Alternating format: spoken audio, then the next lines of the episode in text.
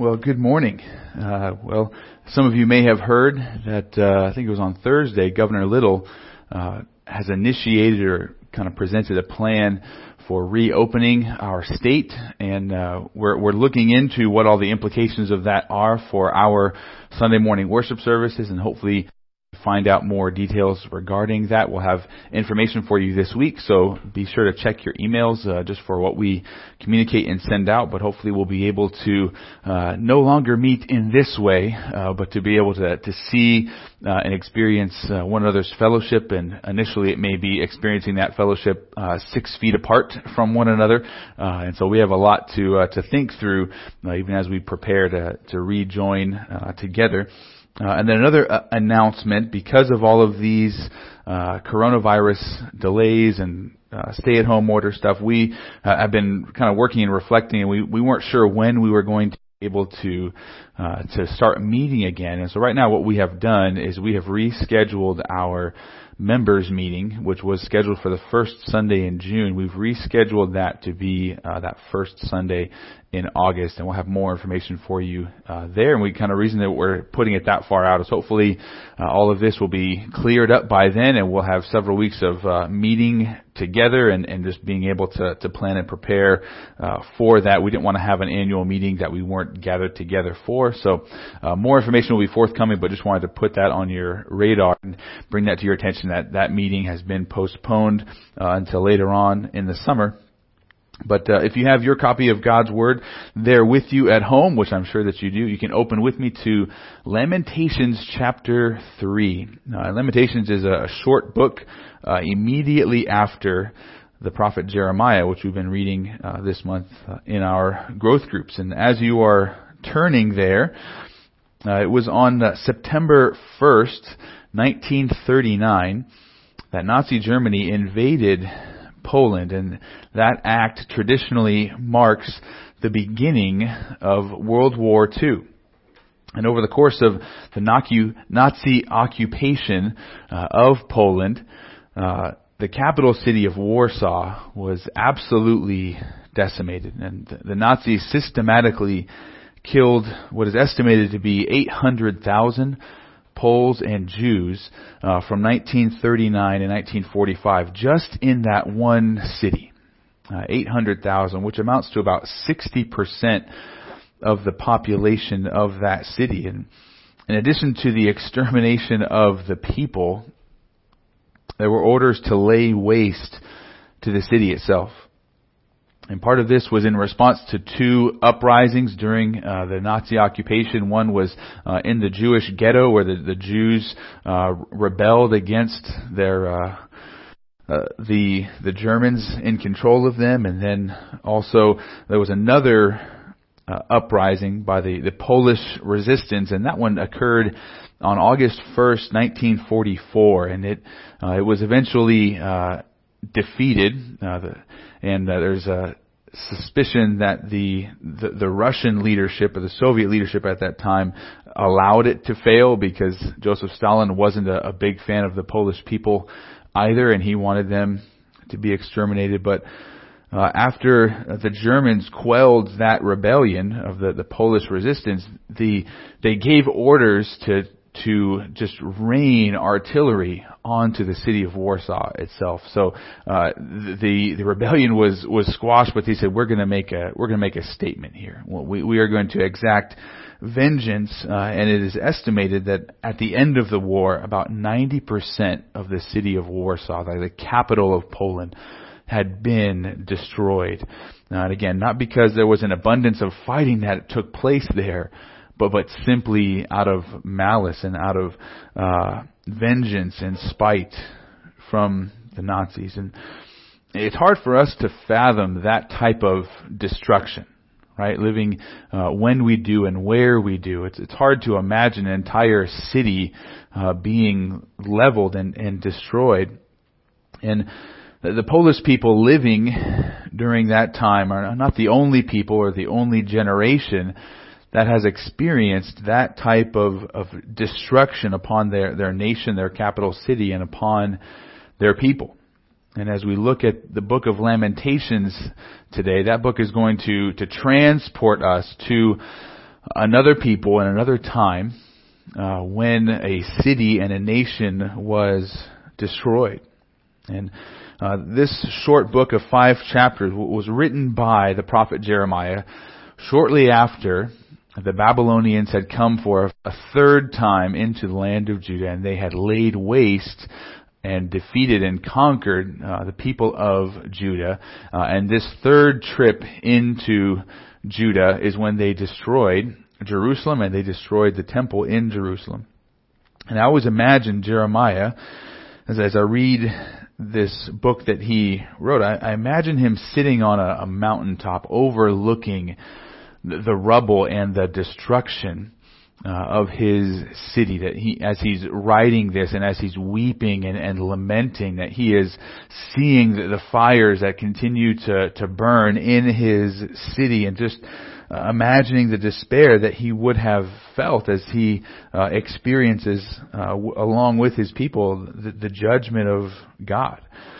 And you, you might not be that familiar with the book of Lamentations, but that this book uh, has so much to say uh, about suffering, about loss, about uh, grief, but also at the same time about trust and faith and the character of God in the middle of difficult circumstances in life. And I, so I think this book is especially helpful in dealing with how we as believers are called to respond to suffering uh, how we can grieve and mourn and ultimately still place our hope and our trust in the sovereign God who loves and cares for his people. And I know this has been just a unique time in world history. Right? There's this virus out there. We're not sure what is going to happen, and our cities aren't being laid waste right now. Uh, but it, there's been a whole lot of uncertainty, and there has been uh, suffering in terms of job loss, and, and who knows what the future holds uh, with so many things being shut down. But what we're going to to see so much here in Lamentations that God is still worthy of our trust and our adoration and our worship, even if suffering comes our way. And a little bit of a background to Lamentations. This is a, a funeral dirge. This is a, a song, a poetic uh, wording to express sorrow, to, to vent emotions, and ultimately uh, something that we don't see too often in our time in our culture. It is intended to guide the grief not only of Jeremiah but also of the people of Jerusalem, who, whose city has been destroyed. And again, oftentimes when we are grieving, we are kind of driven any which way. Our feelings and our emotions are causing us to feel like we're we're spinning all over the place out of control. And what's amazing that uh, the way that the Lord led Jeremiah to write this book is that there's order amid the chaos, so to speak, of that even as Jeremiah is full of all of these emotions, he he writes the book uh, to to present uh, with certainty where God uh, is going, and yet uh, even in the midst of that certainty, there is uncertainty. If you turn to the end of the book, chapter five, and you look at verses uh, twenty and following, Jeremiah ends with this questioning, this doubt. He says, "Why do you forget us forever? Why do you forsake us for so many days? Restore us to yourself, O Lord." that we may be restored. Renew our days as of old, unless you have utterly rejected us, and you remain exceedingly angry with us. So there's this kind of this dot dot dot at the end of the book where it just shows Jeremiah's own questioning and doubt of God, are you, are you still there? Have you forgotten us? But the emphasis of the book uh, is not upon the the end of the book. Its its focus is in the middle of the book. And w- what's interesting is again, as I said, that usually when you're grieving, you're all over the place. But th- this book is so ordered, but it also has disorder with it. The first four chapters, uh, each uh, are focused around the Hebrew alphabet. They're all acrostics. Uh, there's 22 letters in the Hebrew alphabet, and uh, the the first uh, four chapters are b- built around each of those 22 Hebrew letters. Chapters one, two, and four have 22 verses in them. Uh, and they're all acrostics, so each verse begins with the next letter in the Hebrew alphabet. And chapter 5 isn't an acrostic, but it also has 22 verses, so that structure is very similar. And then chapter 3, which seems to be the emphasis. Rather than just doing a, a single acrostic, uh, it's a triple acrostic. So there's groups of three verses, uh, and each one of those verses begins with a, a letter of the alphabet, and Jeremiah just moves through the alphabet. And so there's this there's this structure to Jeremiah's grief, and again, it's intended to to to steer him and the people of Judah and Jerusalem out of their grief and towards the Lord. And chapter 3, because it has 66 verses rather than 22, it becomes the, the centerpiece of the book. And uh, what I want to do is we're going to parachute down into uh, Lamentations chapter 3 and we're going to, to start reading in verse 13. And as we read these verses, just listen to Jeremiah's description of his own pain, uh, of all that he is uh, enduring and how he, he feels, his, his depression and his, his physical anxiety and all of these things. And so read along with me, beginning in verse 13.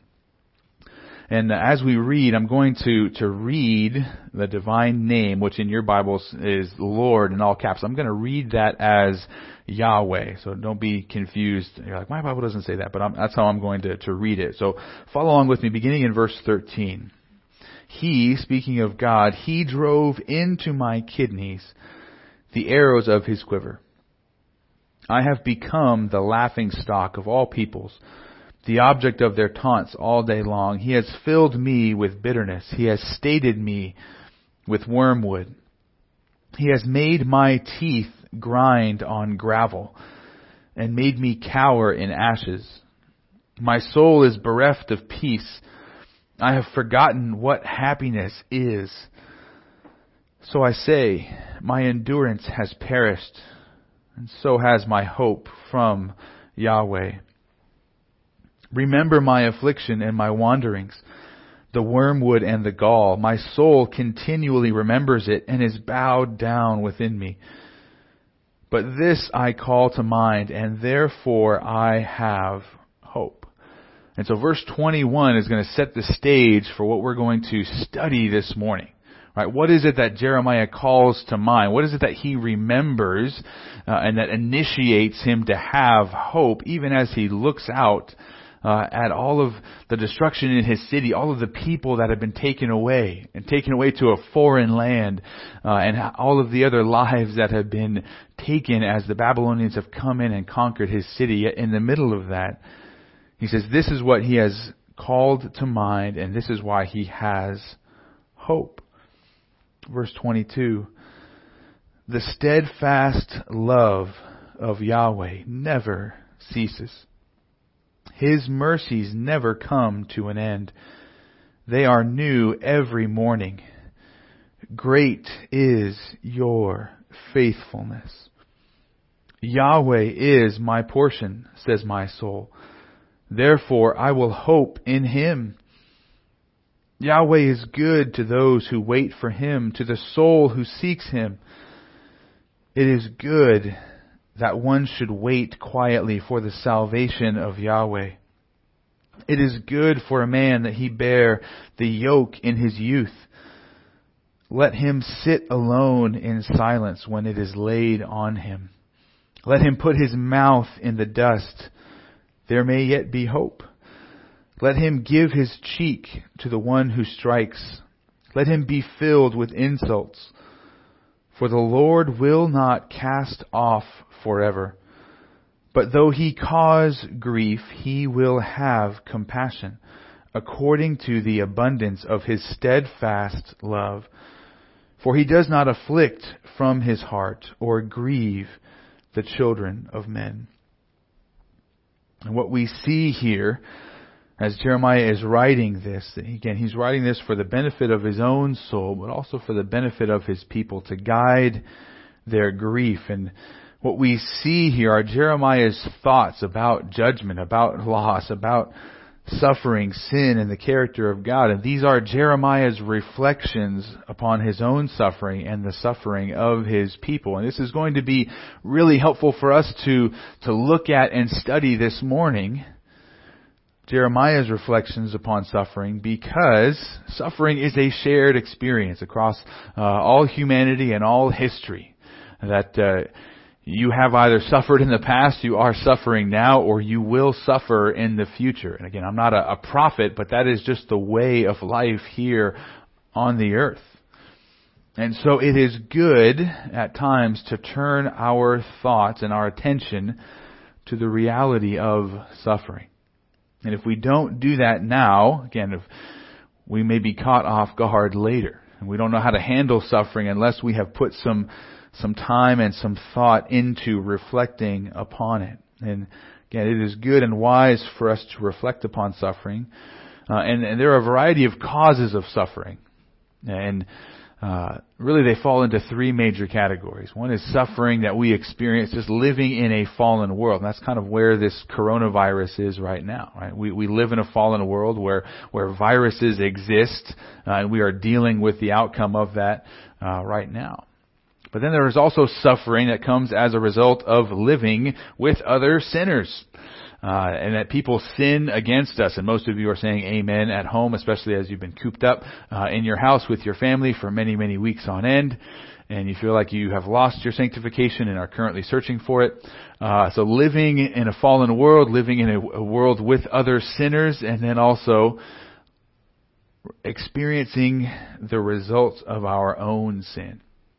And as we read Lamentations, and we have to, I guess, keep in mind that that Jerusalem and the people of Judah are experiencing the judgment of God. They're experiencing the results of their own sin. But just because that is the, the cause of their suffering doesn't mean that these principles overarchingly regarding suffering don't, don't apply to us and aren't helpful to us no, no matter what the the root cause of our suffering, uh, God is going to, to use that in a particular way. And, and this is really important. How we respond to and handle suffering depends completely upon our view and our understanding of God.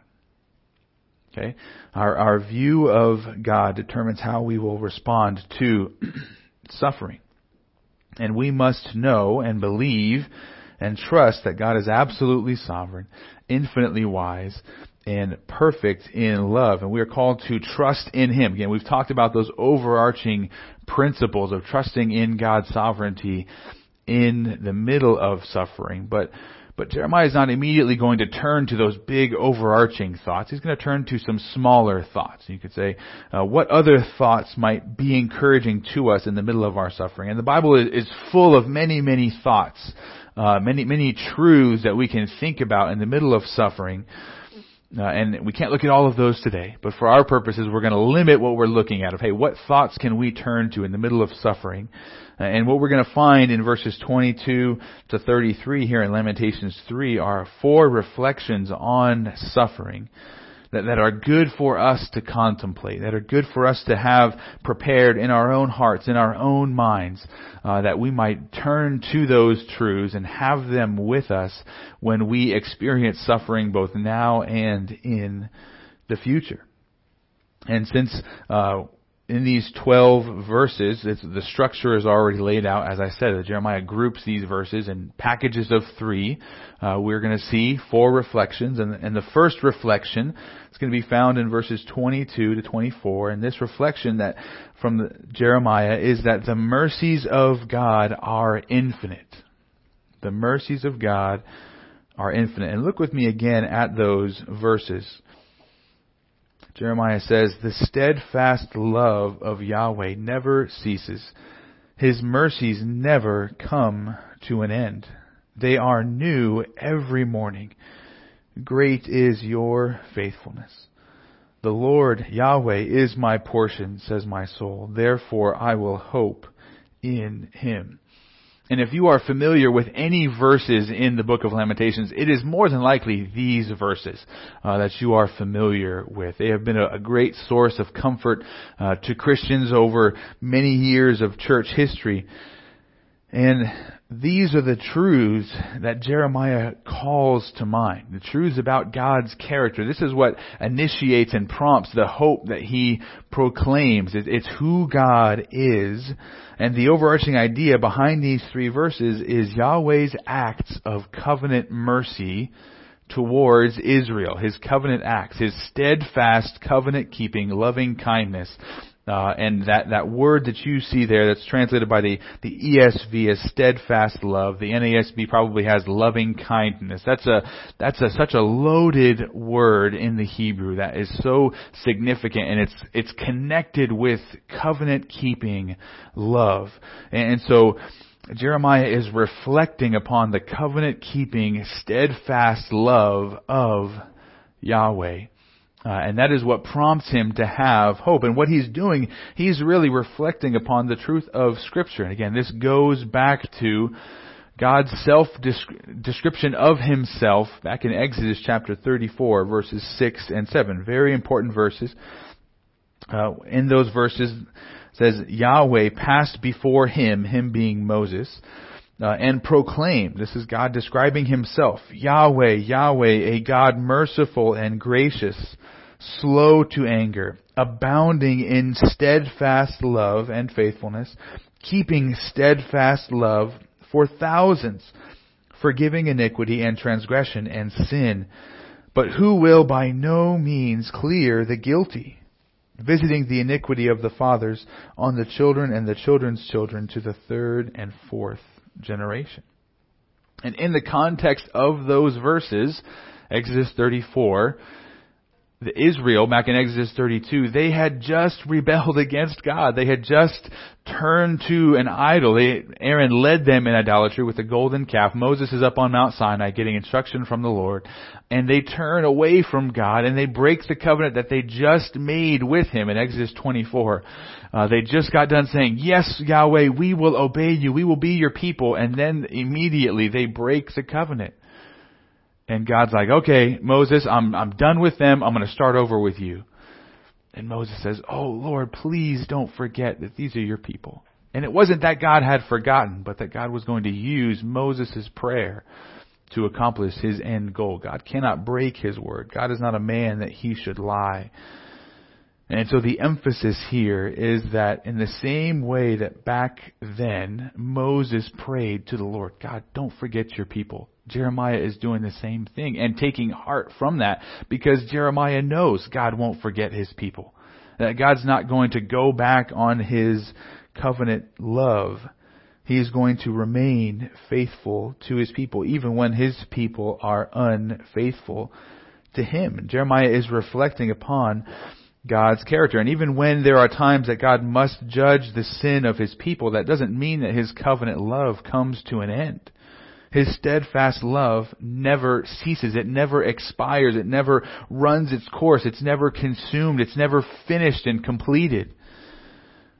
God's love will always be maintained. And the idea is that those acts of covenant mercy that He has with Israel are new and are fresh each and every day. And it's not like they were, were taken away but that they have always been here. The, the idea in the Hebrew is that these are, this is the renewal of something that has already been in existence. This isn't God creating new mercies of, okay, those mercies are done with from the previous day, but no, they are refreshed and renewed each and every day.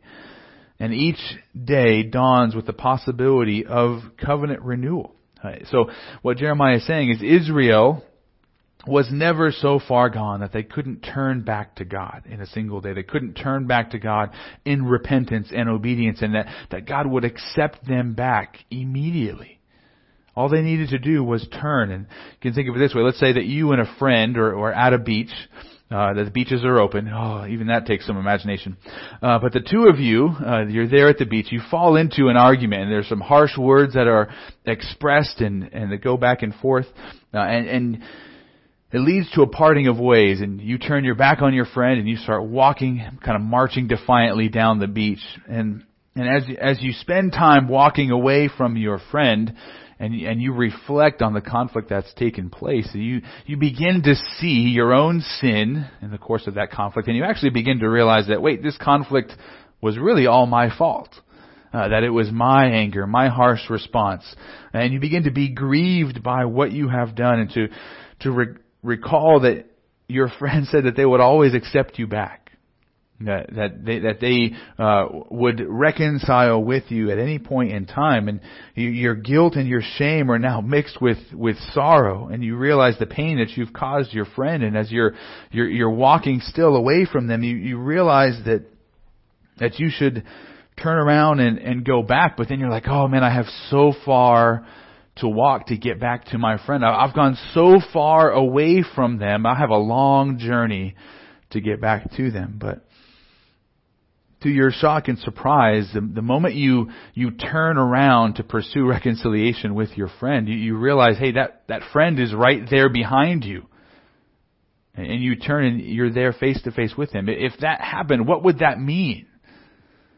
Well, it means that even though you had this conflict with your friend and you began to walk away from them, what did they do? They, they followed you. That, that whole time, they were right there behind you. And all you needed to do to reconcile with them at any moment was just turn around. You didn't even need to take any steps back towards them because they were following and pursuing you.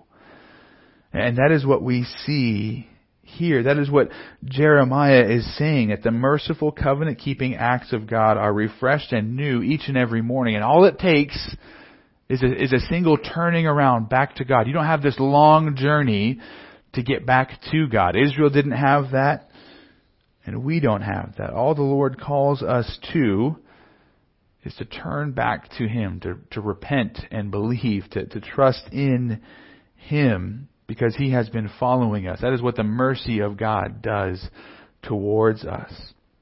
That act of turning around is that combination of repentance and faith. Faith is that understanding, that acknowledgement. Again, uh, Vincent was speaking about this this morning in the equipping hour. Uh, that faith is that that realization that you must turn away from the direction that you're headed and you must turn to God. And repentance is the act of turning. Uh, and they're they are inseparable. They go hand in hand, two sides of the same coin.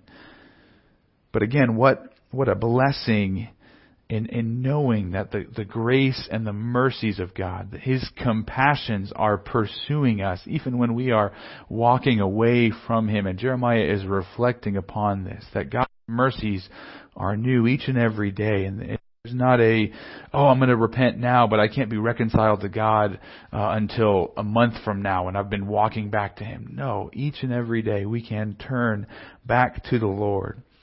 His offering of forgiveness and reconciliation always stands, and that is exactly what He does. He, he forgives our sin and reconciles and makes peace with us if we turn to Him. Uh, and what he has uh, in his word establishes that we turn to his son. We, we look to his son, Jesus Christ, in faith because of what his son has accomplished on our behalf.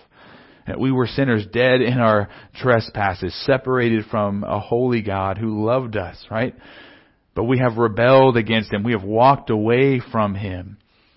And now God has sent His Son to live on our behalf and to die on our behalf, to pay the penalty for our sins. And then Jesus rose on, on the third day on our behalf. And now if we believe in Him, we're dead to sin and raised to newness of life. But the key is we must repent and believe. We must look to Christ in faith. And if we do that, if, if we look to Christ in faith, if we look to God, then we will be able to echo what verse 24 says. That Yahweh is my portion, says my soul. And therefore I will hope in Him. When, when we realize that God is enough, He is sufficient. He is my portion, my inheritance. That is what we can echo and say if we've placed our faith and our trust in Jesus and Jesus alone. And that is, again, Jeremiah is looking forward and anticipating that. But he's saying, God, I have nothing else in this life but you. And you are enough. And uh, even what he says there in verse 24 echoes what he said in verse 21. And therefore I will hope in him. Therefore I have hope uh, the, the beginning of having hope in the middle of suffering, regardless of the type of suffering, is dwelling and reflecting upon the character of God and realizing that the mercies of God are infinite. That is the first truth that Jeremiah reflects on. That's the first truth that we are called to reflect on here. And the second truth that we should reflect on is found in those next three verses, 25 to 27. We could say this, that the suffering of man is beneficial. The suffering of man is beneficial. Look with me at those verses. So, Yahweh is good to those who wait for him, to the soul who seeks him.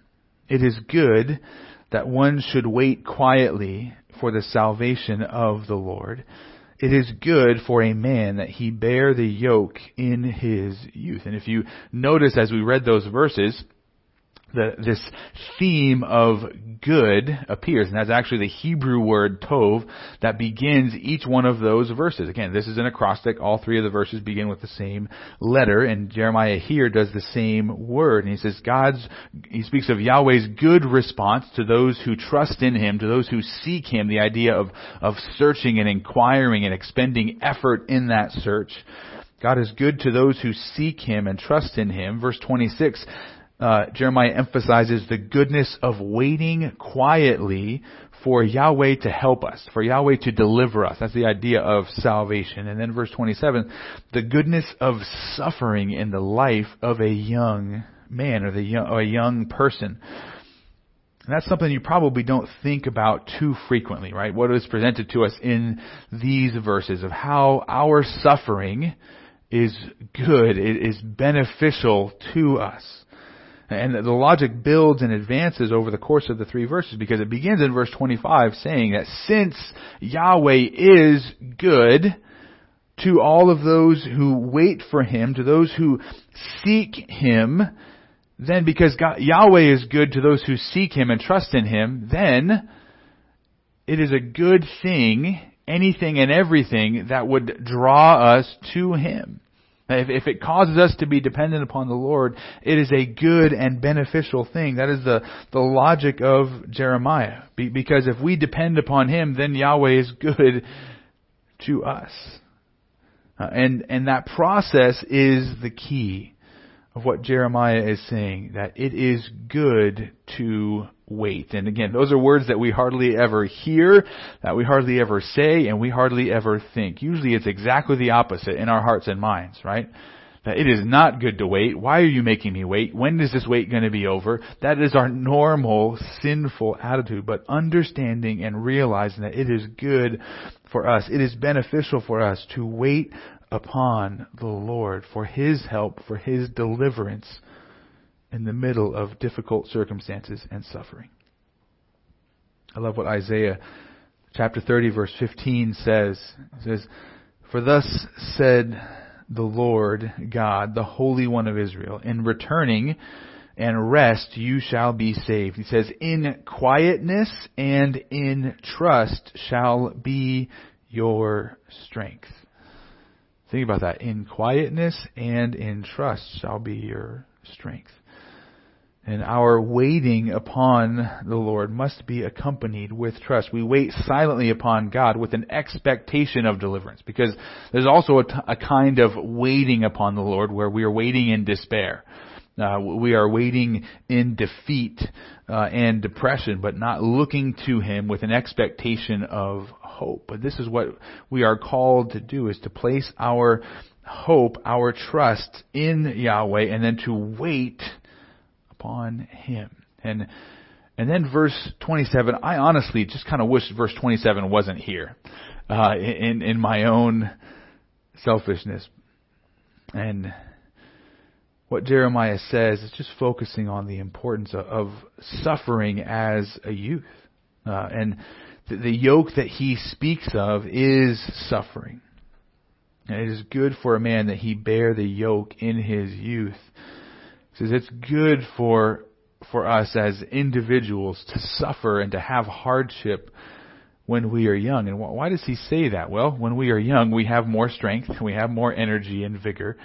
But but then also it it teaches us at an early age, at a young age, to bear under difficult circumstances because as I said, suffering is a common experience across all of history and humanity. And it's just a matter of time before we suffer. And those who haven't suffered early, when trials come later in life, it, it almost seems as if they, they crumble because they don't know what to do. They don't know how to handle uh, any trials and, and tribulations.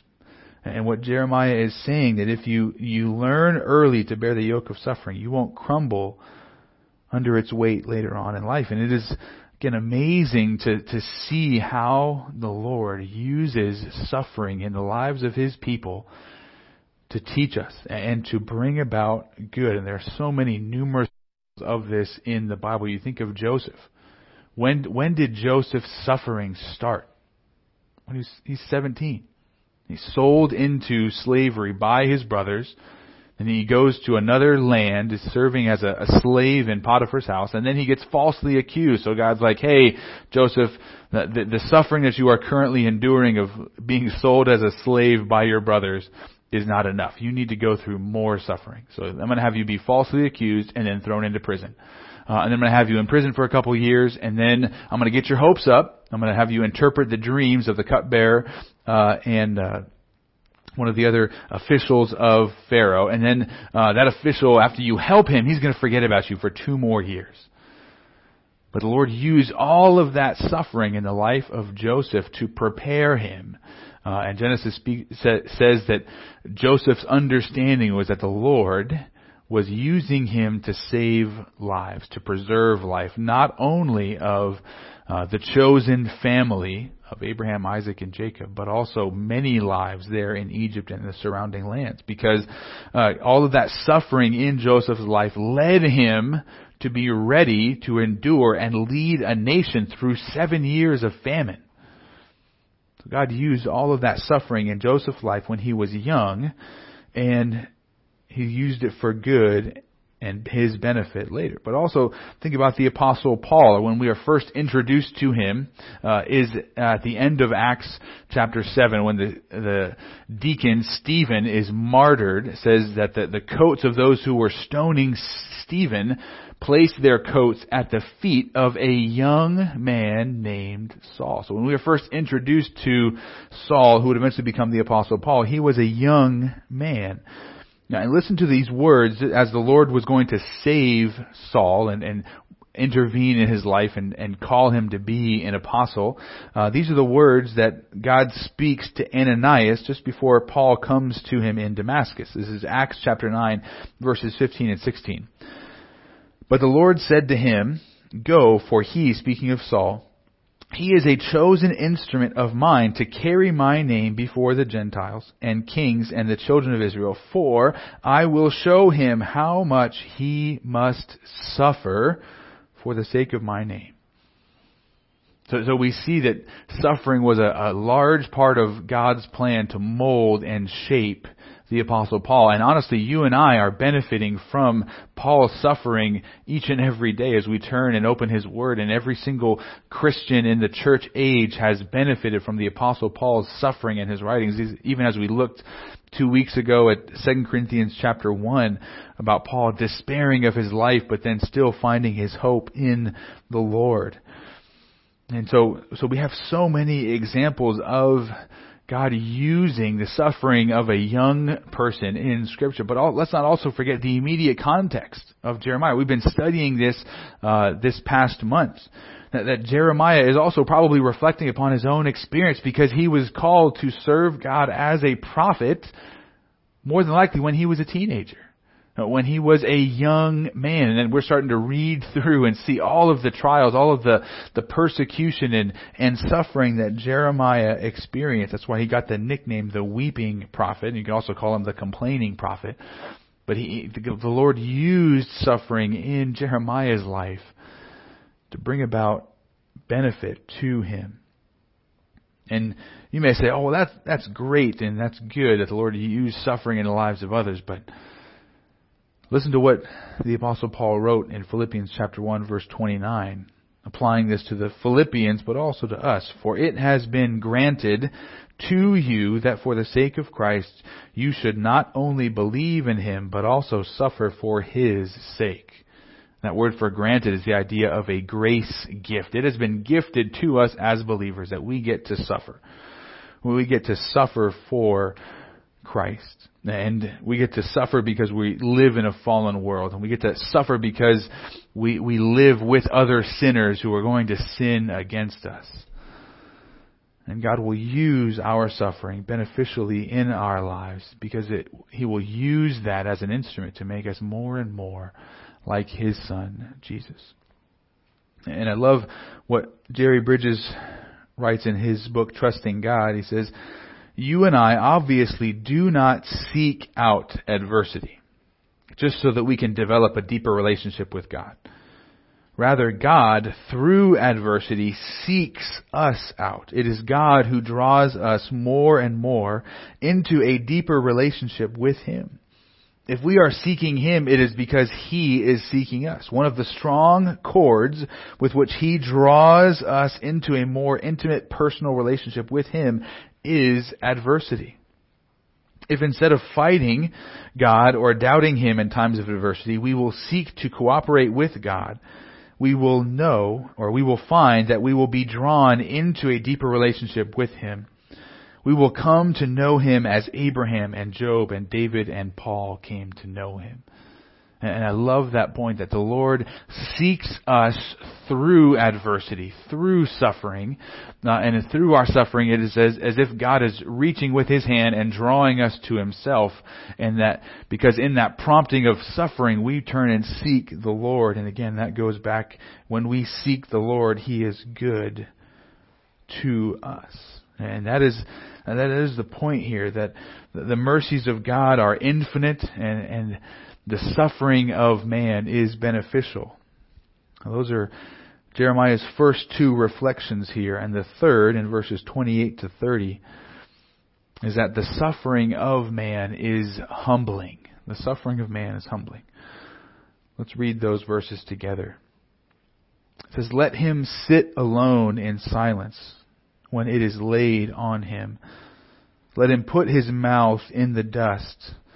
There may yet be hope. Let him seek, oh, I'm sorry, let him give his cheek to the one who strikes, and let him be filled with insults. And this section builds upon the previous one. There's a, there's a logical connection. so verse 27, it's good for a man that he bear the yoke in his youth. And then Jeremiah gets specific in these three verses about what that looks like, about bearing that yoke and how suffering uh, what it accomplishes. And so if verses 25 to 27 emphasize that suffering is beneficial, verses 28 to 30 show what suffering accomplishes in our lives and why it is beneficial. And so that, that is the, the, the logical connection and the, the building here in that when we are suffering, Jeremiah says it is good for us to to sit silently and endure it, to, to sit alone in silence when it is laid upon him. Uh, and what Jeremiah is saying here is also reflecting upon what has taken place in Jerusalem. If you turn to the very beginning of the book, chapter 1, verse 1, the idea presented about Jerusalem is how lonely sits the city that was full of people. Right? So Jeremiah is saying it's, it's good at times to sit alone and to sit quietly and to reflect upon what has taken place and what the Lord has brought into our lives. And that's the emphasis of that second line of verse 28. Let him sit alone in silence when it is laid on him. And the Hebrew emphasizes there that it's not just that something was laid, but it's a divine passive, again implying that, that God is the one who's doing the laying. So when God puts a yoke of suffering upon us, whatever it may be, understand that it is coming from Him. And waiting silently here implies the, the idea of confessing God's power over any and all of our circumstances, again, because the yoke of suffering was placed upon us by God. And then Jeremiah goes a step further, saying, let him place his mouth in the dust. And the, uh, this expression is kind of derived from the, the, the practice that to show homage to somebody, to, to show them reverence, you would go and you would prostrate yourself, you'd lay down on the ground in front of them, uh, and it implies a, a humble silence because when your face uh, is on the ground and, and your mouth is in the dirt, you can't say anything. You can't speak. Uh, and says, hey, when you are suffering, the, the wise thing to do is to be silent and, to to humble yourself before God under under the mighty hand of God. You just need to lay in the dirt. And then Jeremiah says, "It is also good in verse 30. It is also good for a man to suffer and learn abuse at the hands of other people. So not only is it good for a man to humble himself under the hand of God, but also it is good for a man to suffer from the abuse of other people. He says, give the smiter your cheek. Let him give his cheek to the one who strikes. And this is, again, this is what Jesus is going to be echoing when he says, uh, turn the other cheek, right? If someone strikes you on one cheek because of persecution, you turn the other cheek to them. He says, this is a good thing for us to learn. And then he says, and let him be filled with insults. The idea of being filled, it's a word that's used of eating your fill of food or drink, that you have consumed enough that you are full. He says, hey, let, let the young man learn to be full and, and satiated uh, with insults. And one commentator points out that in these three verses that there's a there's an increasing level of difficulty because there is a certain gradation in the three verses that is quite unmistakable. He says, the sitting alone and in silence is comparatively the easiest. It is harder to place the mouth in the dust and yet cling to hope.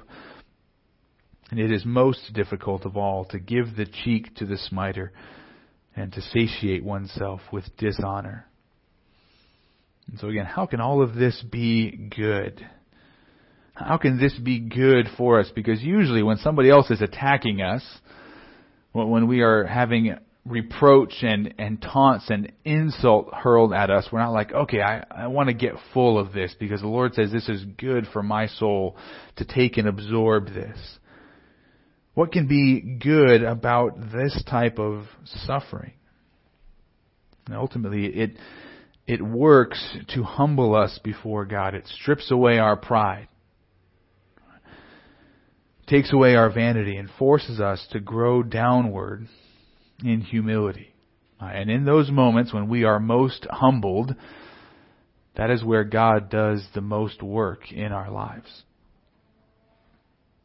The, the deepest and most profound lessons that we ever learn are usually from our experiences and from our suffering. Especially when those experiences are rightly interpreted by God's Word. Now, there's a whole lot of experiences that we have in life that we don't interpret rightly. And ultimately, they don't serve to humble us because we don't understand what the Lord was trying to communicate to us. That happens often. We have to understand our circumstances, our suffering, and our experiences through the lens of God's Word. I love uh, what one author wrote in her book, The Scars That Have Shaped Me. Uh, the author's name is Vaneetha Rendall Risner. She says this. She says, academic learning can be forgotten or discarded, but the lessons we learn from suffering are woven into the fabric of our being. They become part of us. She continues, in the midst of trials, I rarely feel that spiritual growth is happening. Often I'm depressed and I just, just trying to hang on. Life is gray and I don't see God's work at all. But in retrospect, it is in the hanging on, the trusting in the dark, the waiting patiently for God, where real growth occurs. And as I've uh, said in, in, in the past, uh, it's a, a well known proverb that the burned hand teaches best. And that those lessons that we uh, that that create that pain within us, those are the lessons that really stick with us the most. It doesn't doesn't mean that we have to learn that way, but that is what the Lord tends to use is our suffering, rightly interpreted through the lens of His Word, to mold us and shape us and to teach us to be dependent upon Him. And just because the Lord will humble us doesn't mean that we need to have a defeatist mindset. Again, sprinkled throughout all of this is that, that this idea that, that we can still have hope. And that second line in verse 29, where the first line says, let him put his mouth in the dust. The second line, there may yet be hope that indicates the frame of mind that we are called to, to have, to, to, that we are to, to humble ourselves before God, but we still have hope even in our humiliation, in, in our humbling. And the Hebrew phrase is more along the lines of perhaps hope exists. The NASB translates it as perhaps there is hope. And the, the Hebrew word translated there is is a special word that is used to simply just describe something that is in existence, and it is often used of property because property just is. It is in existence. And the Hebrew word for hope is also the same word that's used in Jeremiah 29:11 where Jeremiah, in writing to the exiles in Babylon and promising that they're going to be there for 70 years and they're going to be returned home, this is what this is what Jeremiah writes to them. He says, "For I know the plans I have for you," declares the Yahweh, plans for welfare, not for evil, to give you a future and a hope. So if we, if we pull these ideas together, Jeremiah knows that hope exists. And he knows specifically that God has promised to bring his people back. And Jeremiah knows that because he's the prophet that made the prophecy. Uh, and so he prophesied that God is going to bring them back to their land, their property, in the future. And that was why God also told Jeremiah in Jeremiah 32, Jeremiah, even though there's a foreign government coming and conquering your land, I want you to go buy property. And their, their hope exists because that land is still there. So Jeremiah understood that hope still exists even in the middle of God's discipline, uh, even in the middle of his own suffering and the suffering of his people. And putting all of this together, Jeremiah says it is good for someone to humble himself to the dust because he believes and knows our circumstances come from the Lord, right? That's verse 28. When it is laid on him, by God. And whatever those circumstances may be, laid upon us by the Lord, we can still know and say, we must echo what verse 24 said, that Yahweh is my portion, therefore I will hope in Him. And, and if that isn't the conclusion that we come to, that these are the circumstances that the Lord has placed upon me, and the Lord is my portion, He is my hope, if we, if we turn to something else, suffering is not going to be beneficial to us. It's just going to be miserable. It's just going to be hard because we're not rightly interpreting our suffering through the lens of God's Word. We're, we're going to come to a different realization. We're going to, we're going to grow bitter and, and angry and hostile, uh, because of our circumstances rather than growing in humility and trust and faith. And so each of these truths flows into and supports the others. The mercies of God are infinite, so we can always be looking and turning to Him. It's not that, well, if I turn to God now, He's going to turn me away. No, that His mercies are new each and every morning. You can always turn to Him. So in the middle of your suffering, you must turn to Him, understanding also that your suffering is beneficial, and the goal of our suffering is to humble us before that God so that we turn to Him and then He in turn will be good to us out of his covenant keeping and steadfast love. all of this leads to the, the fourth reflection of Jeremiah here, and that is the discipline of God is finite. It's in verses 31 to 33. For the Lord will not cast off forever, but though he cause grief, he will have compassion according to the abundance of his steadfast love for he does not afflict from his heart or grieve the children of men. And so after reflecting upon the character of God and the suffering uh, of man, Jeremiah turns his attention again back to God and God's hands of, of discipline. What he realizes is God's hand of discipline never stays on us forever. It is always there for a limited time. The discipline of God always relents. He doesn't cast us off forever. And the language of verse 32 shows there's a sequence in God's actions, a cause and effect. And if there's an occasion where God does need to, to bring judgment, if he does cause grief, then he will also have compassion. But in the Hebrew, it's not an equal equation. There, those two things are not in balance. Uh, the, the emphasis is that the compassion of God that follows the sorrow is always significantly greater than the grief that he brought upon us uh, and that there is an intensification of the compassion of God. And the word for compassion there is the same Hebrew word that we go to in verse 22, the, the second line. His mercies, His compassions never come to an end. And that is why they are always greater than the grief that He brings upon us. And so we have this, this sequence and that gives uh, Jeremiah additional hope and encouragement And then in verse 33, again, Jeremiah reflects that even though there are those times when God needs to afflict us or oppress us, and again, the Hebrew word actually means to bring someone into dependence upon you, right? If you do that in a harsh way, it's oppressing them, but if you do that in a kind and loving and gentle way, if you bring someone into dependence, that's exactly what God does in our suffering. And what Jeremiah's point is there in verse 33 that even when God afflicts, it's not from his heart.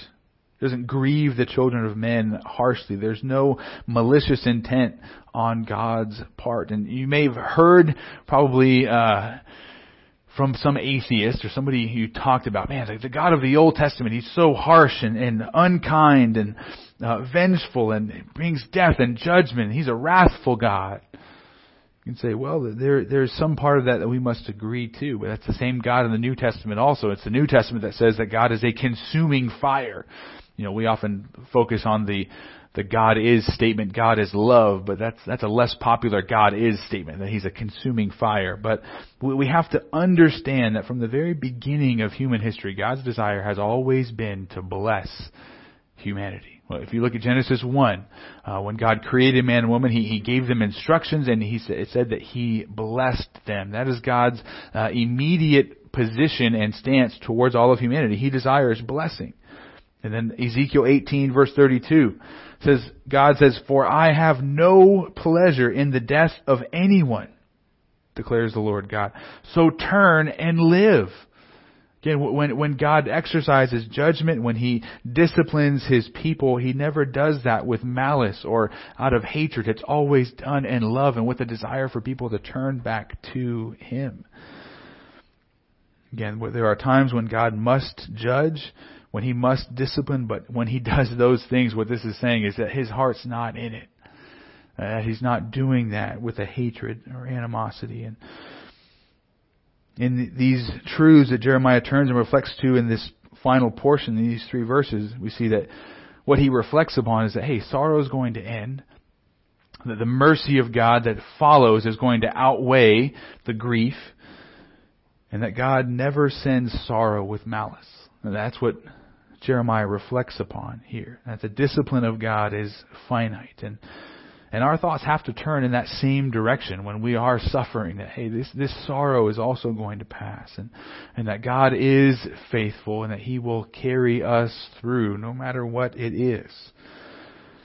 As we, we look at all of this, as Jeremiah is grieving and weeping over the destruction of Jerusalem, it would have been easy for him to despair without hope. It would have been easy for him to be carried away by his thoughts. But instead of allowing despairing thoughts to guide him, he guided despairing thoughts towards the Lord. Uh, to think about the character of God. And he reflected upon the nature of God's mercy, which is infinite, and he reflects upon the nature of God's discipline, which is finite.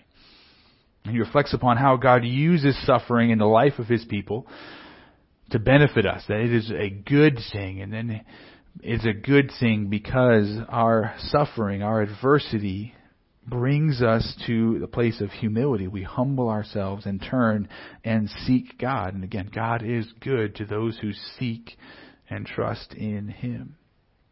What's What's amazing in all of this is again, the, the goodness of reflecting upon this. And if you zoom out and you look at the whole of the, the Old Testament, the Hebrew uh, Old Testament arranges things a little bit differently. And the, the Jews divide the, the Old Testament uh, into three big uh, portions. Uh, the law, the prophets, which are uh, Joshua, Judges, Kings, uh, or Samuel and Kings, uh, and then the, the the four big prophets. They say, you know, Isaiah, Jeremiah, Ezekiel, and then the book of the twelve is a singular book in their mind. So there's four and four, and the older and latter, former and latter prophets, and then the writings and the writings encompass everything else in the Old Testament. So Psalms, Job, Proverbs, Ruth, Song of Solomon, Ecclesiastes, Lamentations, Esther, Daniel, Ezra, Nehemiah, and Chronicles. All of these are, are focused as the writings upon how the godly are to live in faith on earth while awaiting the kingdom of God. And what's amazing is sometimes in the order of books, uh, you can see little messages and what is communicated in that. And in, for instance, in the, the Hebrew Old Testament, uh, you have Proverbs, uh, which is followed by Ruth. Well, what's the last chapter in Proverbs? Proverbs 31, which is about the excellent woman. And the only other place uh, that description occurs is in Ruth. And again, you have this description of the excellent woman and then an example of an excellent woman in Ruth. Well, uh, we have something similar here in the Hebrew order of the books. Uh, we have Ecclesiastes. Uh, and Ecclesiastes, if you if you turn to the end there uh, of Ecclesiastes, it's going to have a a profound message. The end of it is ultimately going to be that we are called to the end of the matter all has been heard. Fear God and keep His commandments, for this is the whole duty of man. For God will bring every deed into judgment with every secret thing, whether good or evil. That, that's how Ecclesiastes ends with a call for us to reflect uh, and fear God and keep His commandments and a promise of judgment if we don't do that. Well, the book that immediately follows Ecclesiastes is Lamentations. Uh, and so you have this immediate example that if we don't fear God, if we don't keep His commandments, if we don't look to Him, here's an example of judgment. And here's an example of the suffering that comes from that. But but even within all of those things, as I said, the, ultimately the, the message of Lamentations is that there is uh, suffering that comes as a result of sin. There's a suffering that comes as a result of living in a fallen world, but there is always hope in the middle of that suffering.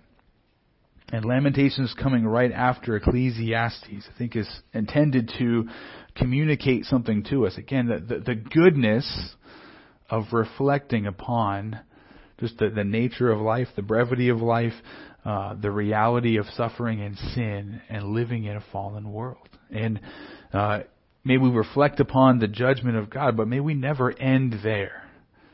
Uh, may, may we reflect upon his judgment, but also turn and, and see and think about the, the mercy of God that is extended to us, that is offered to us uh, at all times, because his mercies are new each and every morning. It's never too late. There's never a time when we cannot turn to God and have his mercy be bestowed upon us. Uh, his mercies are infinite, and all we need to do is turn and seek him.